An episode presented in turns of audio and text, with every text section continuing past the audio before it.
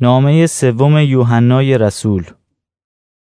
از طرف یکی از رهبران کلیسا به قایوس عزیز که واقعا دوستش دارم.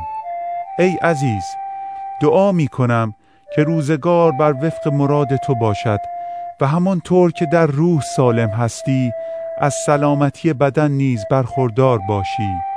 وقتی بعضی از برادران به اینجا آمدن و به من خبر دادند که تو چقدر به حقیقت الهی وفادار هستی یعنی چگونه مطابق حقیقت رفتار می کنی خیلی خوشحال شدم.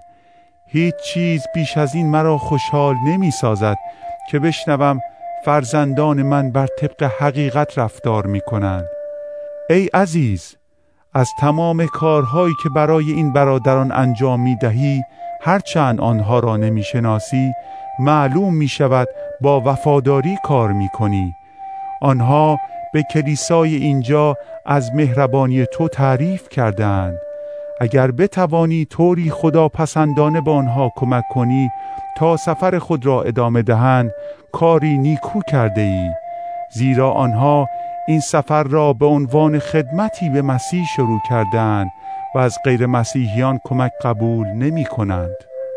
پس ما مسیحیان موظفیم با پذیرایی از چنین اشخاص در انتشار حقیقت همکاری کنیم. من نامه مختصر به کلیسا نوشتم اما دیوتروفس که همیشه دوست دارد خود را جلو بیندازد سخنان ما را قبول نمی کند. وقتی بیایم کلیسا را از تمام کارهایی که او کرده و تمام اتهامات بی اساس و نادرستی که به ما زده است مطلع خواهم ساخت. او به این کارها اکتفا نکرده بلکه برادران را نیز به خانه خود راه نمی دهد و ما نمی شود که دیگران نیز از آنها پذیرایی کنند. و اگر بعضی ها چنین کنند او آنان را از کلیسا بیرون می کند ای دوست عزیز نیکی را دنبال کن نه بدی را. شخص نیکوکار فرزند خداست بدکار هرگز خدا را ندیده است.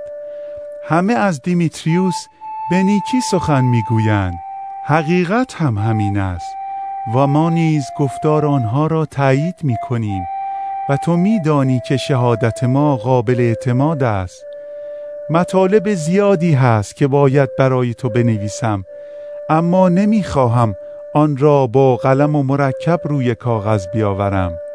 امیدوارم تو را خیلی زود ببینم و رو به رو با هم صحبت کنیم.